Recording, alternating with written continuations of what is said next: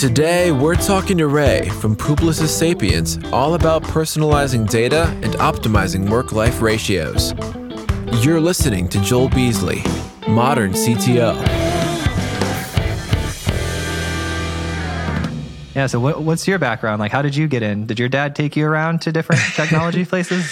Well, I, you know, there's probably some influence there. My dad was actually um, a, a, diesel truck mechanic. Um, oh. But when I was, I guess I was about 10, I went to computer camp. Um, and I remember loving it so much. I saved up uh, for my paper route and bought an Atari 800, right? And I always remember that. It's uh, one of my more obscure bio points. But uh, I remember it came with, um, you know, basic and a little book where you type in a program and then you just tweak a couple of things and it would change it. And I remember thinking, wow, this, this is great. And then in, uh, and then in high school, I advocated to bring back um, an advanced pace, placement class for computer science. Back then, I think it was, it was, well, it was definitely Pascal. And then I studied computer science at Boston University. So I just it fell into something that that I, I really enjoyed, and you know, still to this day, I love. I don't do the programming side of things uh, as much anymore, but just putting together uh, the components to help help computing re- reach its its potential. So at BU, I studied computer science and philosophy. So a lot on that intersection between kind of the known and the unknown. Everybody thought it was crazy back then because uh, I graduated in 92.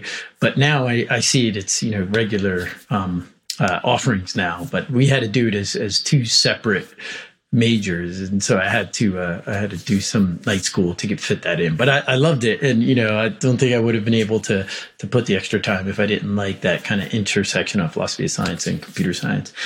Then uh, started off i probably spent uh, kind of pre-internet spent a lot of my time with uh, client server technologies. So that's where i got started. It was a place called cambridge technology partners which turned out to be you know basically cross the river in cambridge from from Boston University, and, and it was a great place, and it spawned a lot of interesting startups, which then um, we all kind of moved on uh, during the dot com days to the dot com consultancies. And that's kind of still where I am now, 20 odd years later. But it was a, a consultancy called Scient, and then we merged, it became Razorfish. And then, then we were sold to Microsoft as part of a bigger acquisition. Then Microsoft sold us to Publicis. So I've been, you know, just all throughout the industry. If you look at my LinkedIn, it's like, wow, you've been at the same place for a long time. Well, it's, it's been a pretty different place every, you know, four or five years. So now I'm the CTO and I focus on customer engagement solutions at Publicis Sapient is my, my current role. All right, I've got lots of questions for you now. BU, you study computer science, philosophy, my type of person, right? And I'm curious to know how you went from being a computer science nerd to developing those skills to lead an organization. How did you do that? Yeah, yeah, it's interesting. I, I think it, it kind of fell in naturally. Like I, I, didn't necessarily have in my mind that, you know, I wanted to be a leader. And I'm really fortunate to have worked at just some great organizations that supported us and mentored us and helped us helped us really grow. And at Cambridge Technology Partners, they had this great track from from developer through I think yeah, it was technology team leader, right? And I, you know, I, I moved pretty quickly into the TTL role. Now, now, I think back, this is such a long time ago, but it was it felt natural, and and the the, the structure of the organization was um, to bring in lots of young undergrads and and then grow them in, into leaders pretty quickly. So like it was, it, you had no choice, but um, I also felt like it, it, it came naturally. I was talking to some colleagues about this in the past too. I think the other thing in, in the computer science space uh, is, and even in the development space, there's just a ton of diversity, right? And and it's kind of that's my my heritage is pretty diverse. I'm I was born in Brooklyn. My mom was Irish and English ethnicity. My father was from Puerto Rico. And I always joke our holidays were, you know, me trying to translate the Irish side so they could speak to the Puerto Rican side in Spanish. And I would always say, well, if you speak louder, it doesn't mean they understand your English any better, right? Let, us see if we can translate. So I grew up with, you know, a variety of uh, opinions and feedback and, you know, loudness and, you know, quietness. And I felt that uh, you know, working with diverse teams, you know, charting towards a goal is is uh, you know kind of in my DNA, I guess. Did you pick up your technical and social skills from your parents? Tell me about that. Well, pr- probably a little bit of both. So, my mom passed away a couple years ago, uh, and and we did a, a, you know an online service for her, and it it I you know my mom was the Irish and English side, even though she spoke perfect Spanish too. You know, till till the day she passed, her network of friends and and you know uh, colleagues was just amazing. Like I don't know many people you know made it to her stage in life, and you know, one of the sad things about pandemic, it was hard to get together. But one of the nice things were we had a virtual, you know, remembrance and it was all over the world. And the number of people who showed up was like, wow, you know, like I was so lucky to, to be in, uh, you know, that family and my mom who, who really just you know, knew how to bring together people, right? And she was just superb at that. And then maybe the technical side a little bit from from my dad. You know, I grew up, uh, you know, sitting alongside, helping him, um, you know, fix our, our family vehicles. And it wasn't just our family, since he was the only mechanic in the family, it was everybody in the family. Um, and so uh, he really had a comfort with, you know, kind of taking things apart and putting them back together. Uh, he forbid me from going into to auto mechanics, and I never learned as much as I should have because he was my dad, but sitting along there certainly had an influence. I love that. I'm always interested how we're influenced by our parents. It took me over 30 years to realize the reason why I get excited about technology is because my mom was a cheerleader and my dad was an engineer. right. Makes yeah. Sense. So it's similar. Yeah. Yeah. yeah. Right. Comes together. Yeah, I lost my mom about five years ago, and it had a fairly like profound impact on my life because you know you hear people all the time say how life is short and it's finite and it's precious, but then losing a parent is like a very specific thing, and that was one of the things that had uh, or events that had caused me to I guess wake up and try harder, and I got into like personal development, and I kind of went crazy with trying to become a better person. What type of experience did that have like on you? Yeah, yeah. So, well, I, I think it, it definitely, and I was talking to some colleagues about this the other day as well, is just how do you make sure you're you're driving that balance in in priorities in life right and that was a, a big piece for for me i think a lot of times i you know and I, I got married and started a family we have two kids you know, I'm in my 50s and we have an 11 year old and a 13 year old. And I started a family a little later. And I think I, I really always worked too much. You know, it was just, you know, part of my nature. I think I enjoyed it. So it came easy.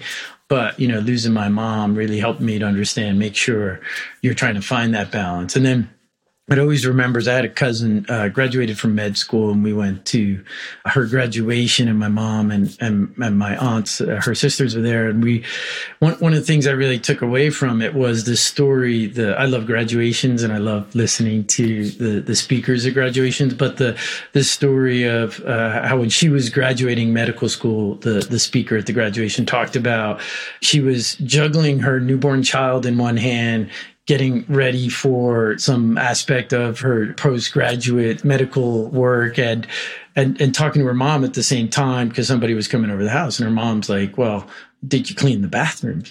Know, and in her head's like, well, you know, I'm, I'm trying to get some balance here. And she felt completely out of balance. Right. And, and, and her takeaway, which kind of resonated with me too, is, you know, that's the way balance works. It's not always steady state. And so it's, it's trying to find that, that index that, you know, works for, for all these different constituents. Right. And we've debated that a lot with, you know, different colleagues over the years, but that just, I think that made me kind of rethink that and and make sure that you know I just know that it is a pendulum, right? Is that the right word? But just finding that is when, well, when is this piece out of balance and this one more in balance? And um, I think that really kind of came to a head for me.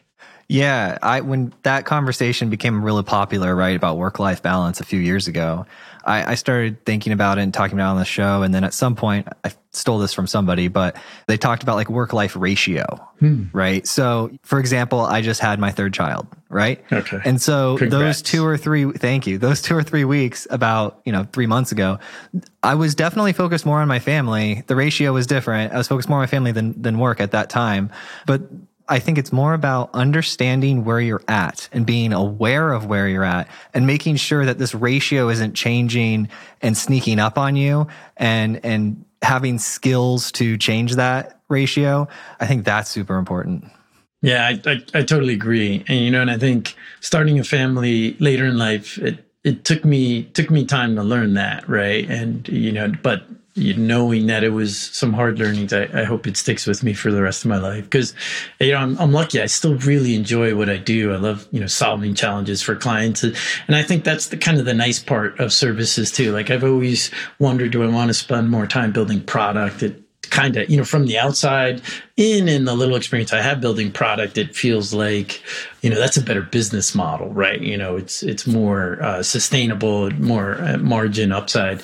Whereas you know services, it's it's all about you know kind of helping to solve a client's problem and you know managing your teams into you know profitable client relationships. And so it's it's it's they're different. The services model is obviously much much much older, but the product model you know seems to to be you know much much more successful. So how, how do you find that balance between the two and is, is a big piece of you know we all deal with things like that on a daily basis do you currently have any products that you develop within the company yeah, so I, have been part of incubating a couple of different products, and and Publicis has made some really interesting strategic moves for, into into uh, digital transformation, and it's been you know a, a, long journey. But the the two acquisitions that Publicis Group has made, you know, one was what is now Publicis Sapient, so a large scale digital transformation services company, right? So how do we help our clients move from the old world of marketing and advertising to be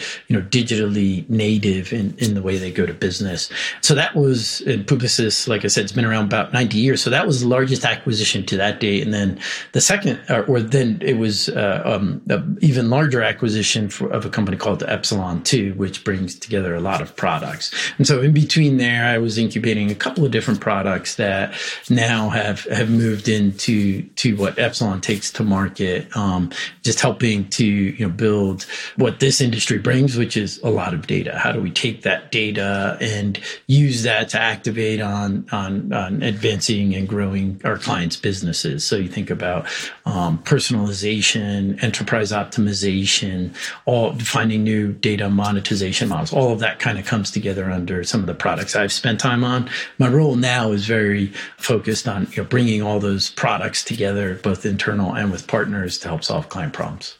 So it looks like you guys do a whole lot of things. You have tens of thousands of employees. And yeah. I want to zero in on maybe two things that you said. The first one is you do some digital marketing, digital native type stuff. You, you do some marketing with brands. Yeah. And so, well, uh, two seconds on Publicis as a whole, and I think that that'll help bring it together. So Publicis Sapient's been around for about 30 years, was acquired by Publicis a couple of years back, probably probably four or five years at this point. But the the long the 90 year heritage uh, is you know kind of our two of our sister hubs. So there's Publicis Media, which has been a media buying agency, so helping clients take their advertising budgets and and and take those budgets and allocate those across different media buying platforms, both traditional things like television, et cetera, as well as digital platforms like Facebook, Amazon, and Google. And Publicis Communications leads uh, the, the creative side of things.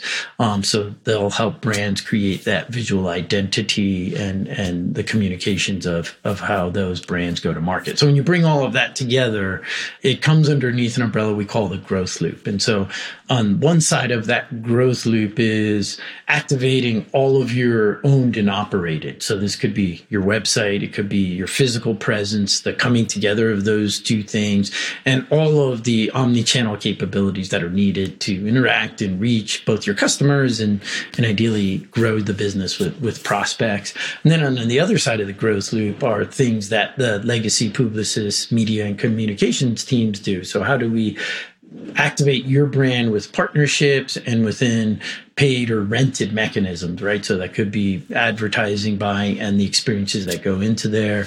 You're starting to see clearly whole new universes like metaverse and NFT and Web3 as well, which we're talking about with our clients. But but at the end of the day, it's it's that growth loop. How do we bring those two together, have the technology and data to support that? What do you think the future is in the next three to five years with Web three? Yeah, no, it's it's a great question, and I, I work a lot with our our lead in in the Web three teams, uh, AJ Dalal, who's been spending a lot of time there. I think you know it feels a little bit like what we're seeing with cryptocurrency and you know some of the impacts there. So and and if I you know haven't been in the industry long enough, I probably wouldn't have been able to recognize patterns back in '99, 2000 when we hit the the first dot com boom and bust, and you know feels a little bit like I don't know if folks would disagree. There's certainly boom and bust with cryptocurrency and some of the things that have been happening on FTX and, and others.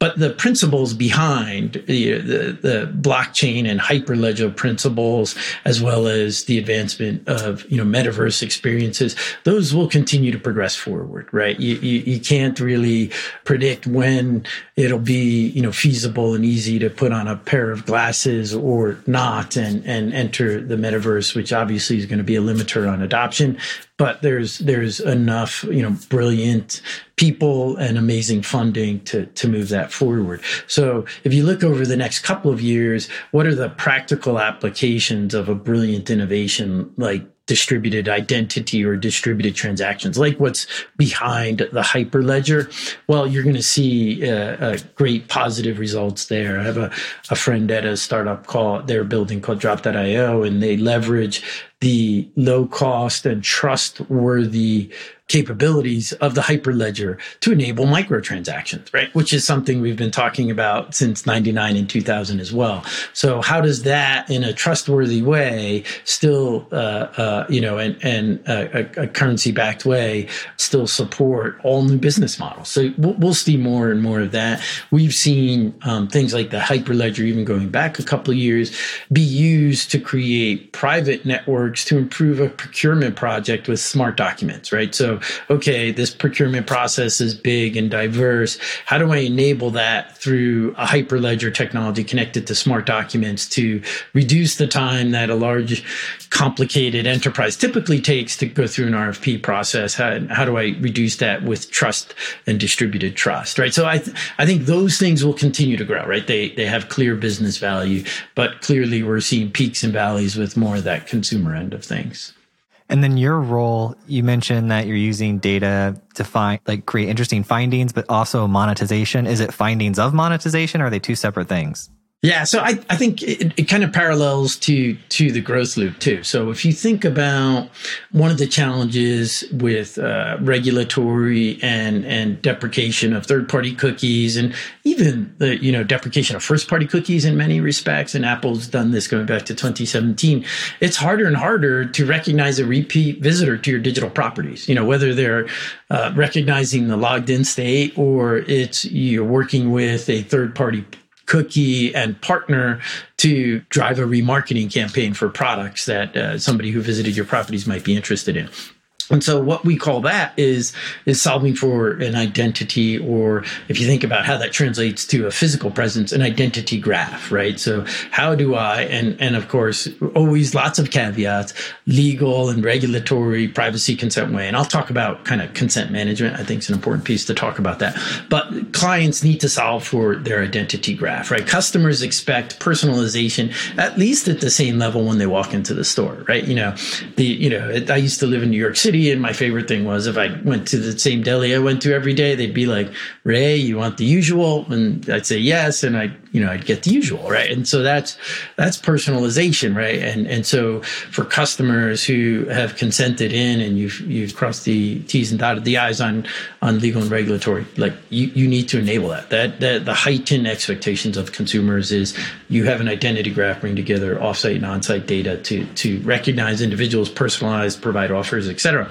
The other side of that is an enterprise graph. And so if you think about that as well, when I solve for an identity graph and I have the ability to build, you know, models uh, around a propensity to buy with both prospects and customers, how can I use that to improve supply chain? So now you're you're taking to you know bringing two things together. And so what we've done for some organizations like uh, in in the auto industry is well, okay, how do I align your inventory levels with your offers, your marketing, your experience? How do I bring all of those together? And it's it's everything, right? And so you, that means okay, our our data science teams are building sophisticated propensity to buy models based on visits to dealerships, websites, etc., that identify popularity of a certain vehicle by regions potentially, right? And I don't necessarily need PII to solve that. I just need to stitch together, you know, legal and regulatory data sets to prove that. And then I can use that. Well, maybe you want to change the way you're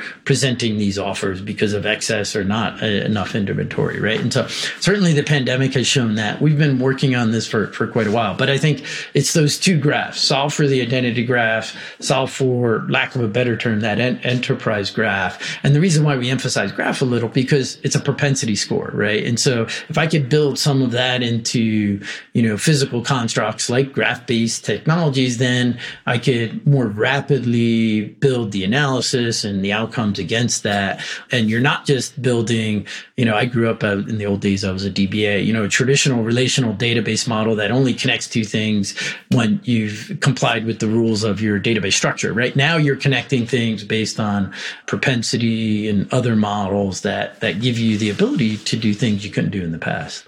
That's pretty cool. So, how is your team structured then?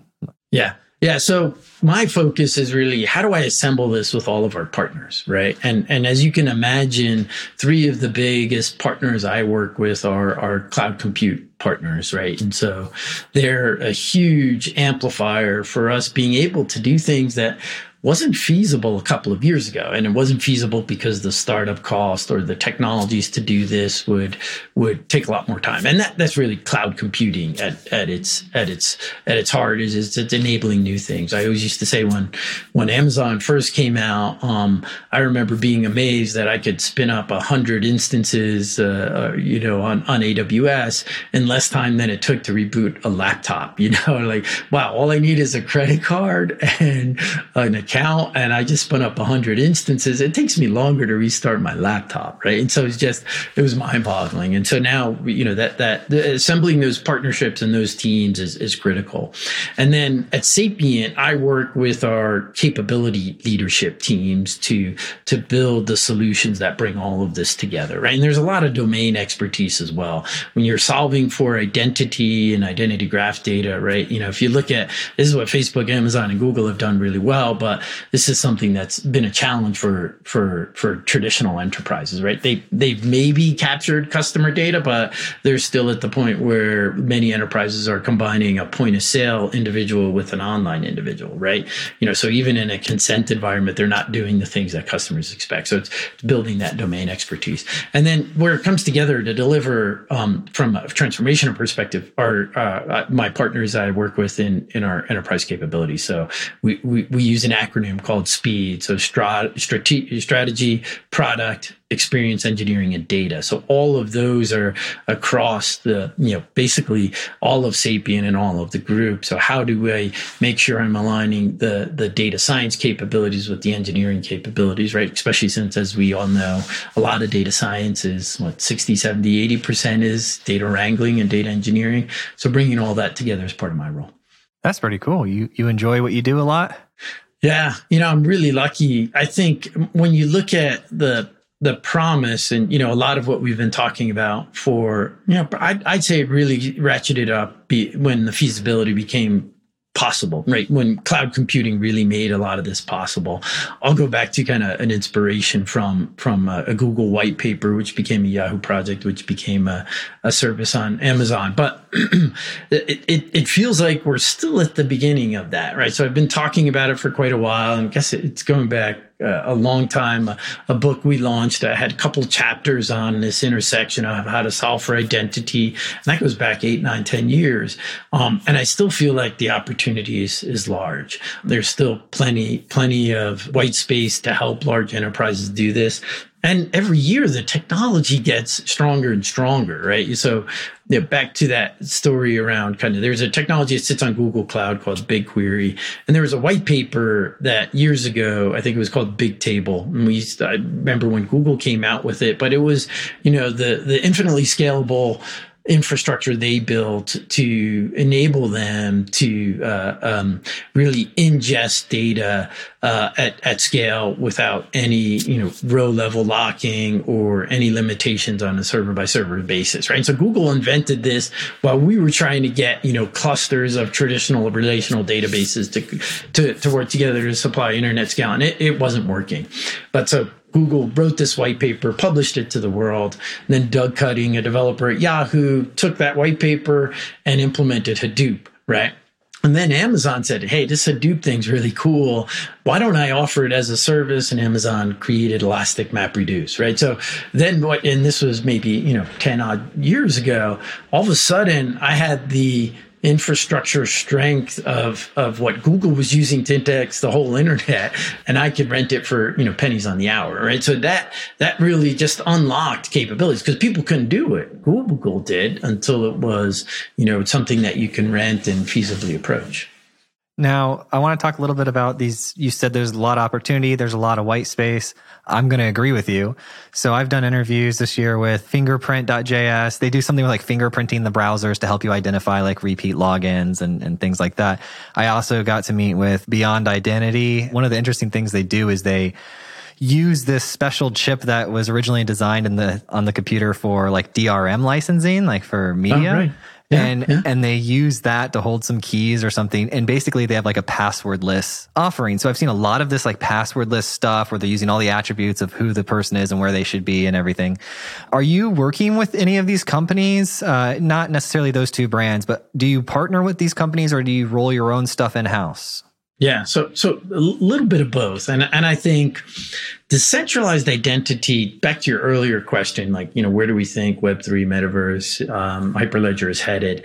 That feels like a great opportunity, right? Because if if you roll this back to what started this, um, you know, really regulatory uh, environment was, it goes back to a case in Europe. I don't know if you remember, but a citizen of Spain wanted to be to be deleted from Google search index. There were some public records that talked about their bankruptcy that they were un, unhappy with. And, you know, initially everyone looked at it, it's like, but this is public records. You know, Google's just creating a pointer to it. And so the, then the question became, well, but this is still my data. I own this, right? And I think there's there's been some um, uh, legislation recently too around the search index companies and and and uh, publications and newspapers, et cetera. And and so if you think about that, that that's kind of the heart and spirit for all of these identity questions. And so how do we how do we respect that right to be forgotten? And empower customers in a way that allows them to control where their identity can be shared or not in exchange for you know better services or whatever the, the, the, thing might be. And so interestingly enough there's lots of public data that's been around to help identity right? And so one of our sister companies epsilon has a long long heritage i think going back 50 years using public data to help organizations improve their traditional mail campaigns. You know their understanding of customer data and some of the companies in that traditional industry actually were the first to digitize the old phone book. I don't know that kids remember phone books much nowadays. Oh, yeah. But right, the yellow pages. Yes. They don't chop down the trees and leave them on your doorstep all the uh, every year now. yeah. Well, and I always remember. I think it was in the Terminator too. So my my uh, we were going back east to be with our family for Thanksgiving, and in the airport we were in Roanoke, Virginia. There was a payphone, and I was kind of excited. I was hoping it had a phone book, but didn't have a phone book, but I had a payphone.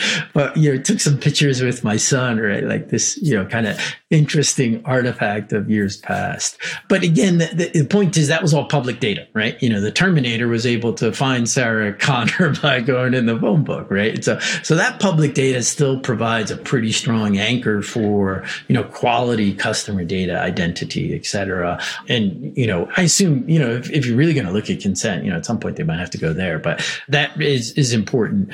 And so working with established legal and regulatory compliant approaches is key, right? Obviously, large enterprise companies need to do this. There continues to be flux too, right? So what in, in the regulatory requirements, the, the California Consumer Privacy Act was number one. They've already iterated on that. And then different states had different regulatory uh-huh. needs. So I Texas think the, just sued Facebook, right? And didn't they yeah, win? Right. Yeah. Yeah. I always tell the story. One of our colleagues is a bit of a side hustle collecting on the class action lawsuits where people are not complying with these. And, and, so, for example, you know, uh, Snap violated the Illinois biometric law somehow, and there was a class action lawsuit they lost. If you're a Snap uh, uh, customer in Illinois, you can fill out this form and, and, get a check, right? And so, and and it seems like it's going to continue to go. So, I think to your question on you know companies like Fingerprint and Beyond Identity, I think they're going to have an interesting opportunity as we move forward. And I would hope that it becomes easy for people to give can take back consent. And right now, there's a lot of complexity. And, and I think you've got to stick with, again, right? Um, I don't work in the legal field, but you know, whatever your organization's interpretation of legal privacy regulations as it applies to to your your your go forward that's going to be important but I, I, think some of these other technologies are going to have an interesting approach especially the decentralized id ones because i think in some ways right like apple deprecated cookies in 2017 third party cookies on a browser and they delete first party cookies after seven days right? So all of these things actually make it harder for customers in some ways to to to deal with their data right? In the past you could turn off cookies. Now how do i turn off uh, you know somebody that might be using my data for another purpose right? And and there's so many companies out there doing it individual companies third party companies. How do you bring that all together? So there, there's a lot that needs to happen in the industry to you know both stay compliant with legal and regulatory but also with the spirit of the right to be forgotten yeah, I have a hard time with it because I straddle the the fence between I'm a consumer and I want my privacy option, and I own a business and I love marketing. right. right. Exactly. Yeah. Yeah. And I don't want to show marketing to people who don't want to see it. But, right. you know, what happened with that person who wanted the bankruptcy removed? Did they get it or do you, did you not follow it? No, they did get it. You know, I, I might be missing it a little bit, but they they I believe they won the lawsuit, which eventually became the general data privacy regulations in mm. in the EU, right? And so it started off with, hey, I'm going to put a cookie on your laptop for this experience, right? You remember any EU website had to to oh, um, yeah. comply with that, and then GDPR made it. This was an interesting twist to GDPR, is you needed to provide the ability to interact with an individual's records. They need to be able to claim and get their records deleted. You could do that on Google, you could do that on Facebook, all of that, right? And so I think that lawsuit became the inspiration for what was kind of already feasible, but now it's it's much more feasible. And interestingly enough, you're seeing this like we t- we're talking a lot about this, and you know this is commerce and marketing experiences. Like it's all of these experiences are impacted. And now what we're seeing in the U.S. is there's a regulation around patient records, right? Because it mm. As as a uh, life sciences provider, you weren't legally obligated to make your records available digitally, and so now in 2023, every um, uh, um, uh, every business in that industry needs to make a record available digitally, right? Which is great because now I can start to think about doing things like, hey, how do I combine my cardiologist data with my? I'm a Whoop band person. I love the Whoop band. How do I bring those two data sets together to better inform, you know, my my heart and and cardiac health, right? Things of that nature. What does that Whoop band tell you? So the Whoop band, yeah, I'm totally nerd about this. So I turned 50 a couple of years ago and I was like, okay, you know, I'm, I'm closer to heart attack territory. but more, more interestingly, there's a great podcast the founder of Whoop does, and, and it's a couple of uh, leaders on his team from the data science team. And, and what it does differently than like an Apple Watch or others is it measures heart rate variability, which took like a lot of time to, for me to try to understand that, which is what's the distance of time between your beats. And it turns out the current thinking is right, and and and this might might help is that the greater variability between your heartbeats, the healthier you are. And you could use this to measure standing in front of a computer all day, stress on your body, or you know, I went for a hard mountain bike ride or something else the day before. And so then in between that, you're like, okay, what are the levers I can pull to improve my recovery? Um, and it measures a bunch of other things too. But to, to measure it well, you have to wear it all the time. So it's got this charger that allows you to charge it while it's on. And that's what makes it different. I think it's a little more comfortable than a big bulky watch. And it's so heart rate variability is kind of the anchor for this analysis, but it's also things like respiratory rate, a little bit of your galvanic skin response. Uh, you, you, know, whether you're, you're cold or hot, There's a bunch of these metrics it, it measures and then it brings them all together, gives you a recovery score. And so what was fun about it was, and it allows you to keep a journal. So if you got your a vaccine the day before, it had collected and built a report on everybody who reported getting the vaccine and the impact it had on recovery rate. And so now, you know, again, so it, it kind of grew out of the fitness industry, but you can see applicability everywhere. So it's really, really fun stuff. I want to head in the direction of wrapping up. So I've got a couple last questions for you. The first one is what's the call to action here? What do we want people listening to this show to do? Do they need to go to Publicis and, and sign up for something? Is there an email list? What are we driving them towards? Yeah, well, I think at, at the end of the day, we want to expand our client influence and support. So we want clients to come to us to help them solve for their identity and enterprise graph, right? And so they can go to publicissapient.com, signed up for all our thought leadership, which we we continue to expand and you know start to build a relationship. We're growing too. So for people interested in data engineering, data science, cloud computing, we, we love talking to candidates. And what's the best piece of leadership advice that you've ever received and then put into practice and it's like stuck with you?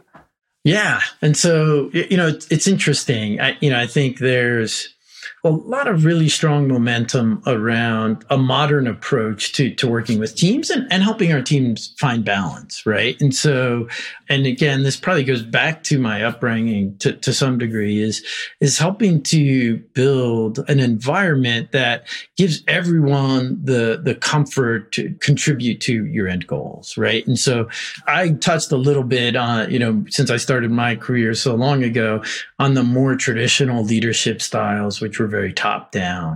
And then you were looking at companies like some of my inspirational leaders were companies like the Basecamp guys, and they came out, you know, quite a long time ago now. They came out with a book like called DHH.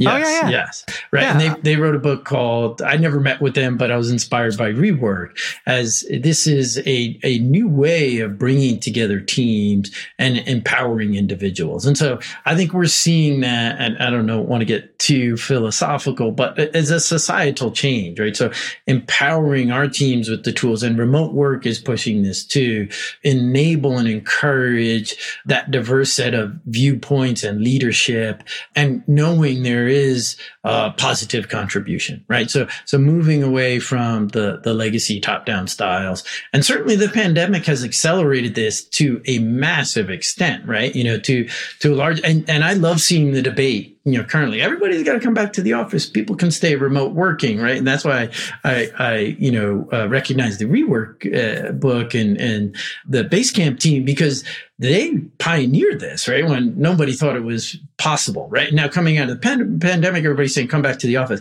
And i think we need a responsibility to really support our teams right? Like let's recognize that the daily commutes are, were statistically killing people. Higher divorce rates higher heart attacks ruining people's lives right? So forcing, if we know we have this model that works, is there some healthy in between? And how does that contribute to, to, contribute to really you know positive leadership that empowers the entire team right? And so i don't know if that's a single piece of advice. I think i took you know obviously bits and pieces from from lots and inspiration from the early innovators in the space but i'm hoping we take those lessons away to heart and you know build team structures that really enable that have you checked out Ryan Singer's new book, Shape Up? Uh, no, I haven't. No. So you've got DHH, right? And then his yep. co founder, and then basically Ryan's like right there okay. under the two.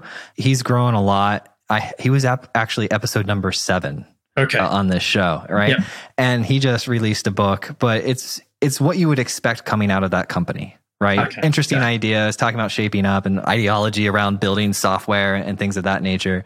Yeah, you know, I'd pick on them, but I think the pandemic really kind of proved them right to some degree, but also there's limitations to staring at a screen and not getting people together. So just what type of dogs do you have? yeah, apologize. Sorry about that. Yeah, we've got uh, well, basically two mutts, but one that looks a little bit more like a lab, another one looks a little bit lower like a, a Belgian Malinois, but Oh, sometimes nice. a little too loud. nice. Oh, we've got we've got dogs, uh, German Shepherd, and then yeah. Every time people we hear barking in the background, I always people will come up to me at conferences and stuff. They'll be like, "When they have dogs, ask what type of dog it is." I'm like, okay, I work for the people. yeah. So yeah, no, that's fun. Awesome, man. We made a podcast. How do you feel? Yeah, great. Thank you so much for listening. And if you found this episode useful, please share it with a friend or a colleague who you think would get value from it. And if you have topics that you would like to hear discussed on the podcast, either add me on LinkedIn or send me an email, joel at moderncto.io. Every time I get an email or LinkedIn message, it absolutely makes my day and inspires me to keep going.